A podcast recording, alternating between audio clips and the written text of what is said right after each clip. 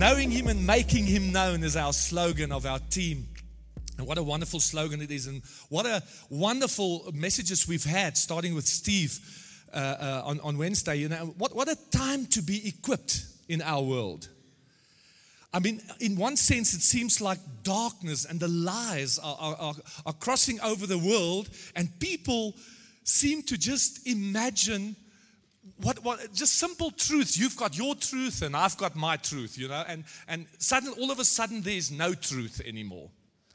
And and you can we feel this a lot more, I must say, in Europe, where uh, Christianity is something from hundreds of years ago. You know, in, I think in South Africa, maybe even America, there's still a lot of Christians testifying and churches testifying to the truth.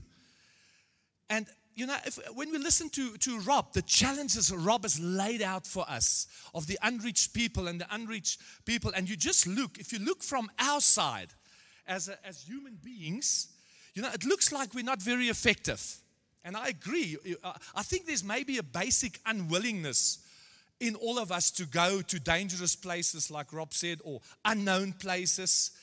Uh, um, and, uh, you know, and, and like I said, if you look from, from our side, I think he's, he's perfectly right. But there's always a God factor. There's always a God factor. You know, the Wycliffe Bible Translator report on their, on their uh, website, They, they they reckon that it's only one hundred forty-five million people, that's still a lot, but in the world who do not have any part of the Bible translated in their own. So a lot on that area has been done. And, and the scripture that was also used is, is Matthew twenty-four verse fourteen, which says, "This gospel of the kingdom shall be preached to the whole world as a testimony to all the nations, and then the end will come." Now, I do not believe, but that's my opinion, that the end and Jesus coming to fetch His bride is the same thing. I just want to say that. But, I mean, it's something you have to sort out in your heart, you know, uh, uh, because I believe God, God has, got, has still got stuff up His sleeve. Him, him working and grabbing into the events of this world, uh, uh, getting, coming to fetch His church. And as I believe, the two witnesses, the, the one hundred forty-four thousand Jews, and Jesus Himself coming will still play their part as well. But the pathway to this, to our victory, is the church overcoming the evil one in the spiritual world. The, the, the way to our to our victory, it says, they, the brethren, Roman or, or Hebrew, um, Revelations twelve verse eleven says, they overcame him because of the blood of the Lamb and because of the word of their testimony, and they did not love their lives even faced with death. Now, that means all of God's plans cannot happen until the church does its part in breaking through and getting those spiritual victories, which will lead to the downfall of the devil and his hosts. And I believe in we will see pockets of revival as we see this happen. We've seen many things, even in Holland in, and in, in, in Germany, where we planted a church and we work a lot into Holland, where, where pockets of, of things come. And we've, we've felt in the prayers, in the fastings, breakthrough before that, and then started seeing it in the spiritual. So imagine if that's what Leo and I think Rob challenged us to. Imagine if the priesthood of all believers would start getting up and fulfilling that role. Let ourselves be cleansed by the blood of Jesus, filling our role to be witnesses. And not just, as we were so wonderfully challenged last night, not just the preacher, not just the big evangelist, not just, the, but every single one. I mean, imagine what God could do. I think that would pave the way for the revival that you see in Revelation seven, verse nine. You know, but now I want to say something else. Although we might have a, a difference of opinion, don't you think that there's any difference of unity in the heart of Rob or anyone else with me? We have a heart to see the lost saved. We have decided. They, uh, well, I must, I must maybe qualify that a bit, you know, because I heard that story yesterday with Rob taking out the brakes of a car and just driving. Because my father used to say of me, he said, he said, Eddie has more courage than brains. which I think was a di- diplomatic way to say sometimes I'm stupid, you know. But I won't go as far as Rob, taking out the brakes out of. I think this man is way more courageous than I am, you know. And and I've been I've been so encouraged by the stories that that that God has done with him, going to the ends of the earth. You you know, he's not just done that on, in a car. He's done it on horseback. And he told a story once of a horse, that the horse didn't want to stop. So the horse also didn't have brakes, if I remember correctly. And this horse, and I mean, they gave it to him, and yet, and at the end he said, well, they, they decided to make the horse salami, turn it into salami, you know. But I mean, the heart of it, you guys, it's not, you know, in, in this work, in the challenge that lays before us, it's not the goal to win arguments. It's the goal to win souls. And it, and we are called, not, not into, our unity is not, you know, and this is a sad thing in Holland, where, the, where people think of the church as a as a, a, a organization of like-minded people. So the moment you change your mind about something, you form a new church. That's why in Holland, it's the only country in the world that I know that has more than twenty-five different reformed churches. We are not, we are, we are, we can have difference of opinion, but one heart, because we are not an organization, we're a family. You know, we're a family. And so I want to speak this morning about this thing. How does God reach a godless and seemingly unreachable person or world? How does God do that? Now, obviously, God uses you and me. And there's, there's, there's parts that he, that he has to do in us first. You know, there's a part that I have to play. Now, before anyone will listen to me, you know, you have to catch their attention. And I think when we start to work with God and we start bringing our sins and our past and our mistakes, we start bringing it under the blood of Jesus, you start to change. You start to change. You know, that that which you allowed in your life, you no longer do. And people notice. People take notice. I remember when I, I used to go to school in Krugersdorp, in Mona's Monument. I heard they they won the rugby cup again this year. You know, but but uh, uh, um, I mean, when people saw me, I went to a rally of uh, Reinhard Bonnke at the time, and some of the classmates, and you know, this was this was like uh, uh, five years or four years after matric, the, the final year of the school. I mean, people were utterly shocked. I mean, there was there was some, there was a girl that was in, in last class of school with me, and I was walking, and my friend started laughing at me. I said, "Why are you laughing?" He said, "Look there," and she was looking at me like that. And I said, "You, yeah, this is impossible." You know, so, so what happens is people start to take notice. And then Steve challenged us, when God saves you, he's given you riches. God has given each of us so much. And the, the Bible then says, it says in Proverbs eighteen verse sixteen, says, a man's gift makes room for him and brings him before great men. So the moment we, we start using it, God starts opening doors, opening eyes. People take notice. And it starts in small ways. Starts at your job. Starts, starts with your friends, with your neighbors, in your family.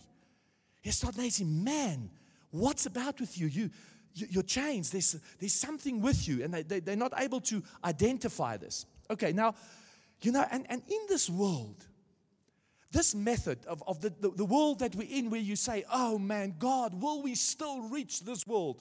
Because if it depends on us, I think we'll be here the next two thousand years and we will be no further. If it depends on us. But you know, Israel was in a similar situation where they, the temple was destroyed. They were taken into captivity into a, a foreign land. They lost all that which God had given them. They were ruled by godless rulers. And then that godless world leader, Nebuchadnezzar, his attention was caught by the gifting of one of God's people. Now, you all know the story. And you all know with Daniel, Daniel, uh, he wanted to kill all the wise men. And, and then Daniel came. God revealed the dream, Nebuchadnezzar's dream, and explained to him from the beginning, from then right up to the end of time, what is going to happen. And Nebuchadnezzar was just totally amazed at this. You see, in Daniel two, and verse forty-six and, and, and seven, and forty-eight, he, he, he, he, he gives his reaction. Then King Nebuchadnezzar fell on his face and did homage to Daniel and gave orders to present him an offering and fragrant incense. The king answered Daniel and said, "Surely your God is a God of gods, a Lord of kings, a revealer of mysteries, since you have been able to reveal this mystery." Verse forty-eight, then the king promoted Daniel and gave him many great gifts and made him ruler over the whole province of Babylon and chief prefect over all the wise men of ba- Babylon. So, so he used his gifting. God made room. God gave him opportunity. And you see the result is amazement, even within an ungodly world leader. But he's still not saved. You see, I think sometimes we like to impress the unbelievers. We like to show them. We like to say, well, I prayed for this guy and he got healed. And they're amazed. But that doesn't mean they're saved. And, and, and, and sometimes we stop there. Sometimes it's an over-reliance on that, oh, that touch of God. Or that, that, that miracle, something that God will do. And now surely, surely they will know now. But you see, what's just amazed, but still very much ungodly. You know, there was there's more. The world needs more than just for us to impress them. You know, or, I mean, if there's there's many guys in Europe, and or we, we come we, that look at me and or they got to know me, they think this is a strange guy. They might be right, but that doesn't. They don't get saved by that. But it has caught their attention. You see, it has caught their attention. So more is needed. More is needed. And I think the more we allow God's blood to cleanse us and to change us, the more He will work through us individually. But you see now, I, I can be that lamp. I can be that light in my living room or around me. But God wants more. They overcome. The, they overcame the devil by the blood of the Lamb, by the word of their testimony. So we share about Him. Now, Paul shared this wonderful story about uh, um, witnessing, you know, at the at the gas station or the petrol station, whatever you want to call it. And they go separate cars because his wife knows. He takes so much time with that. My wife's a bit different. My wife's also, or my wife's very introvert, and she, you know, so it happens. We stop at the petrol station, and then she says to me, she says, "Eddie, go tell those people about God." And I go inside. I said, "Hello, you guys." I said, "Listen, my wife has said I must tell you guys about God." I mean, I mean, are, are you got oh, your wife has said so. Yeah, yeah, yeah. So you have to, you have to listen now, you know. But you know, so we know the story of Nebuchadnezzar. What happens then further is is it the story where you, where he then raises up this idol. And and today there's so many idols in the world, things that were. And and they said, we want you to bow down to this. And then you got Daniel's friends who refused to, eh? Shadrach, Meshach, and Abednego, who refused to do it. You know, and, and you look at Daniel three, verse sixteen, the reply that they, they said to the to uh, to the king. They said, Shadrach, Meshach, and Abednego replied to the king, "O Nebuchadnezzar, we do not need to give you an answer concerning this matter. If it be so, our God, whom is able to deliver us from the furnace of blazing fire, He will deliver, uh, uh, and He will deliver us out of your hand, O king. But even if He does not, let it be known to you, O king, we are not going to serve your gods and worship the golden image that you have set up."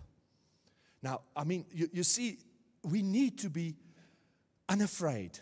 We need to be uncompromising. Otherwise, our witness will be polluted. It will be, and we'll lose our power. We lose that, and there's lots of pressure on the church today to go with the whole gender thing, to go with the whole, uh, you know, marriage. Should we still acknowledge those things and uh, sex within marriage? But they do love each other and all that sort of nonsense. You know, we don't go the, the biblical way. We there are enough Christians and churches without power. We don't want to be those. We want to be uncompromisingly. So, and you know, you know what happened? They got thrown into the fire. We are not guaranteed that we will not suffer persecution. But as a church, now, now, now, now look what happens now to Nebuchadnezzar's reaction. Daniel three verse twenty-four, it says, Then Nebuchadnezzar the king was astounded and stood up in haste. He said to his high officials, Was it not three men we cast into the midst of the fire? They replied to the king, Certainly, O king. He said, Look, I see four men loosed and walking about in the midst of the fire without harm. And the appearance of the fourth is like the son of the gods. You know, we have now here a corporate witness. Not just one person witnessing and drawing amazement, but a corporate witness. And I believe this is also a representative of the church, the local church, as the instrument of God to change the world. Where, where suddenly Nebuchadnezzar realizes, okay, not just Daniel was the special person, but apparently there's a lot more. And not only that, they were three, and you know the result is, when, when, when we witness like that, we see God and His angels stand when, with us when we're not ashamed. And God manifests His presence in our midst. This is something you cannot achieve by yourself. Where two or three are gathered uh, uh, uh, and agree, that again that unity, and that word is symphonio in the Greek. And where they are in symphony, in harmony with the Spirit. There, God manifests His presence. And the ungodly see it. First Corinthians fourteen also says, hey, the ungodly will fall on their faces and acknowledge that God is in your midst.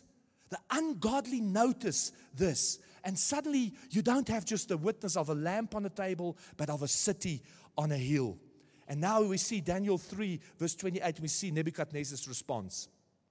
Nebuchadnezzar responded and said, Blessed be the God of Shadrach, Meshach, and Abednego, who sent His angel and delivered His servants who put their trust in Him, violating the king's command, yet yielded up their bodies so as not to serve or worship any god except their own God. Therefore, I make a decree that any people, nation, or tongue that speak anything offensive against the God of Shadrach, Meshach, and Abednego shall be torn limb from limb and their houses reduced to a rubbish heap, inasmuch as there is no other God who is able to deliver in this way. See what has now happened? When a people walked with God, when a people were in unity with each other and with the Spirit of God, the unbelief take notice. And suddenly, after astonishment and amazement, respect comes. And there's great respect. Suddenly, respect comes. You, you know, even at the, uh, the early churches said, they, people feared even to join them because they realized God was with these people.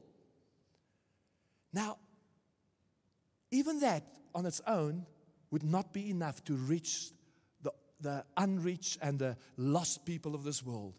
You know what we needed? What we need is God's part. This is our part. That, that was our part. But God's part. And there's a, there's, there's, we really need an absolute reliance on God that He will do His part. And that that is what we are going to rely on Him to do eternal work. In the, in the next chapter of Daniel, you see God confronting the prideness and the pride of, of Nebuchadnezzar. You know, and then, then he witnesses there. It says, Daniel four, verse two, he says, It seemed good to me. Now, this is the world ruler, eh? To declare the signs and wonders which the Most High God has done for me. Brethren and friends, we need to realize that every person needs an encounter with the living God. It doesn't matter if someone fully agrees with me or my doctrine or my rules or my ideas. It doesn't matter. They need an encounter with the living God. He was humbled a period of seven times, a complete work that God did. And then at the end of that, it says, Daniel four verse thirty-seven, Now I... Nebuchadnezzar, praise and exalt and honor the King of heaven, for all His works are true and His ways are just, and He is able to humble those who walk in pride. And he now is saved, and we will see him in heaven. You know, now, my question is today is, Lord, what do I do? How can you and I be persons that, that are like Daniel and, and like Shadrach, Meshach, and Abednego? How can our churches be like that? How, how, what, what, Lord, what needs to be done in me? You know, when, when Rob challenged us at the end, I came forward because I said, Lord, Lord, I want to do, I want to be an instrument. I want you to use me, use the churches I, I'm allowed to have influence in. That, that no one will go by that you had on your heart and mind for us. What do you want us to do, oh God? What do you want us to do? You know, so how do our lives and our churches, how do we bring people to the point of an encounter, encountering with God? How do we become, become those vessels? Now, I want to quickly go through the hall of fame, of faith in Hebrews eleven. And I just want to take one thing from a couple of those people. And, and then we can challenge ourselves and see if these things are in us. Now, Hebrews eleven verse five, it says, by faith Enoch was taken up that he would not see death. And he was not found because God took him up. For he obtained witness that before his being taken up, he was pleasing to God. You know, if when our lives, when we start walking with God and you allow God to deeply cleanse you, you know, you bring to him everything that his spirit works in you. Not just, we don't have to do those searches ourselves. Let him do it. But allow him. And not one area in our lives keep unlocked. You know, we will be well-pleasing, and God will make sure that people in the world will take notice. God will make sure that they will take notice. Now, Hebrews eleven verse four. It says, by faith Abel offered a better sacrifice than Cain, through which he obtained the testimony that he was righteous, God testifying about his gifts, and through faith, though he's dead, he still speaks. Now, that always has been to me an amazing story, because these were the first two guys after Adam and Eve, the brothers, hey, that walked the earth. Now, how did he know? His brother brought fruits. I mean, his brother made an effort, said, I want to bring, I want to make an offering, a sacrifice to God. And yet God rejected it. How was Abel's a better one? You know what I believe he did? He made sure that he brought to God what God wanted, not what he just thought, oh, okay, I'll give that to God. How did he know? I think he, well, he didn't have many people to talk to except his mom and dad and his brother. And he didn't have Netflix to waste his time, or Prime Video or whatever, or Facebook or YouTube. Praise God for those times. Anyway. And, and, and they sat around the fire and said, God, what happened? Oh, Adam, Dad, what happened? Yeah, we sinned. We thrown out of God's presence. And then what did God do? God slaughtered an animal because he covered us. We were naked and he covered us with skin. The living God, the creator of all things, killed an animal, shed blood. And I think he realized, for my sin, blood has to be shed. Later on, we know it, we read it. The soul is in the blood. Without the shedding of blood, there's no possible forgiveness.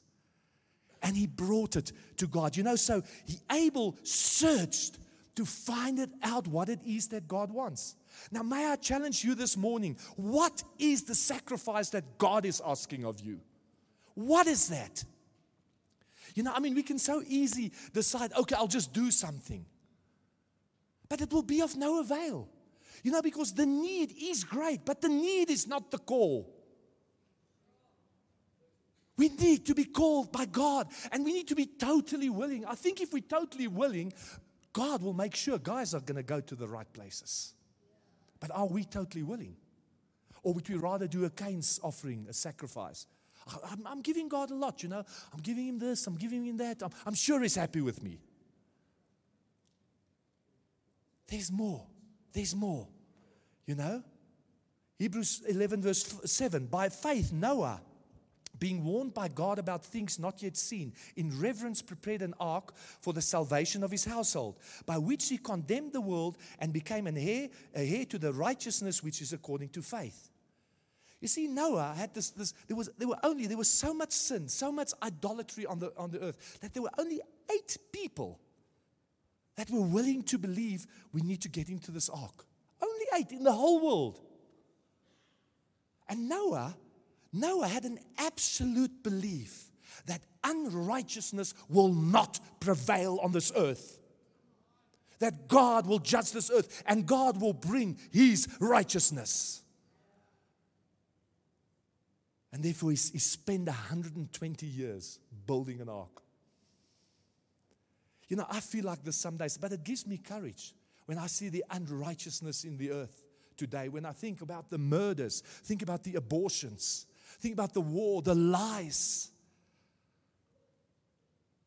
And then I know, Lord, your righteousness will prevail.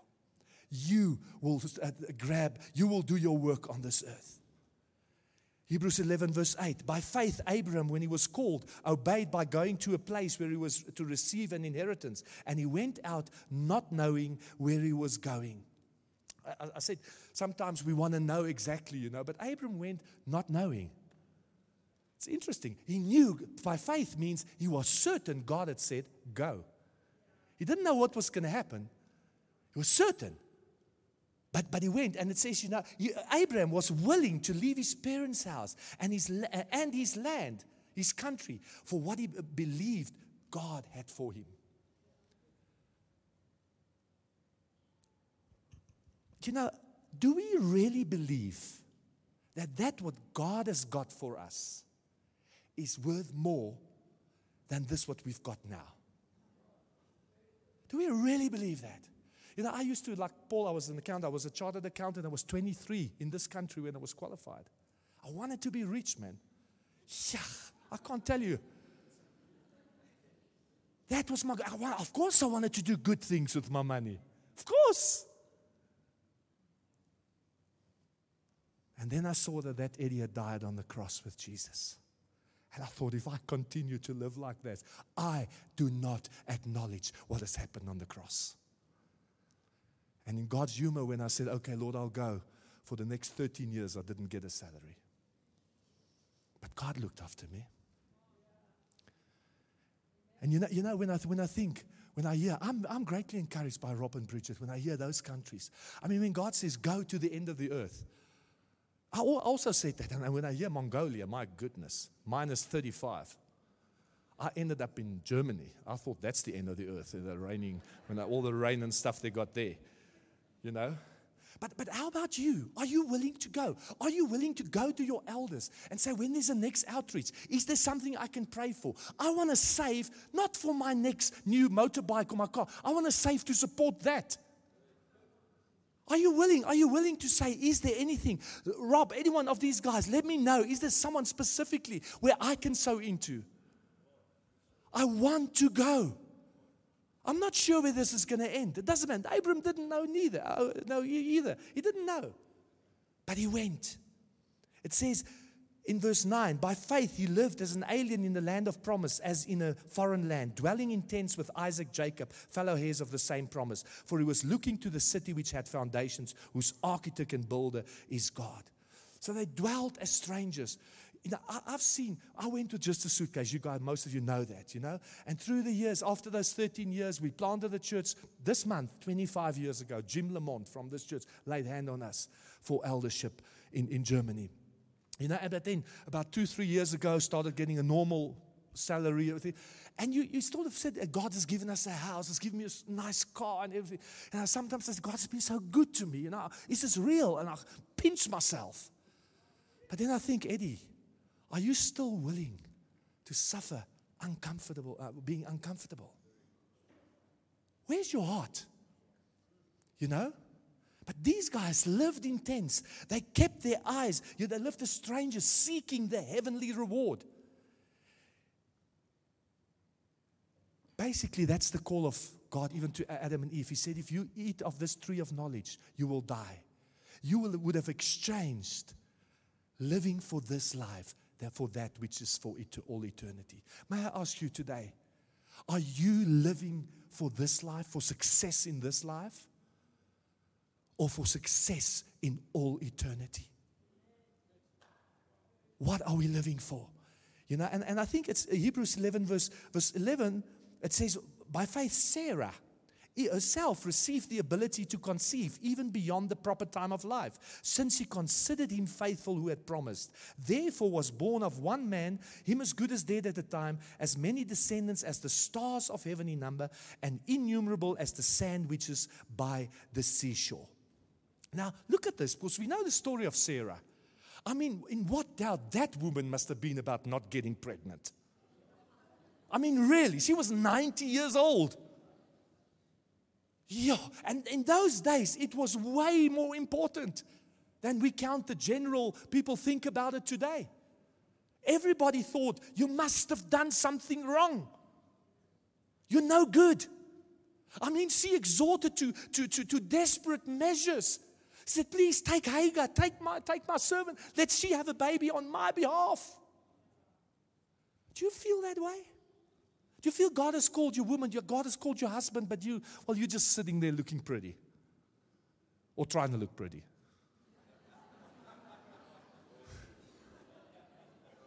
In your own mind. I'm talking about thoughts in your own mind, not in my mind. I'm serious. You know, but what desperate method, method have, or moves have we made? Or we look at another church, we look at another brother, we think, why are they successful? And we try and we, we try and push Hagar because we're getting desperate. But this woman found a place to put her trust in God, even though everything biological and scientific speaks, speaks against it. Everything. I don't want to lose heart. I don't want to lose heart, even if it takes long. I don't want to lose heart. You know, because these things lame us and pacify us. And we need to know that God makes all things work to good for those who love Him. And you know, Sarah is just as important as Abram. Abram couldn't have made Isaac by himself. I think that speaks for itself. Hebrews eleven twenty-three, by faith Moses, when he was born, was hidden for three months by his parents because they saw that he was a beautiful child and they were not afraid of the king's edict. Moses' parents saw good in their children. I mean, even when your child has been a drug addict, like this sister testified, or has been running after what, what knows, and you are desperate, don't lose heart. See the possibilities. My mom prayed for more than twenty years for me. Do you know that? Do you know what terrible life I had while I all experimented in? I'm so glad she didn't stop at nineteen years.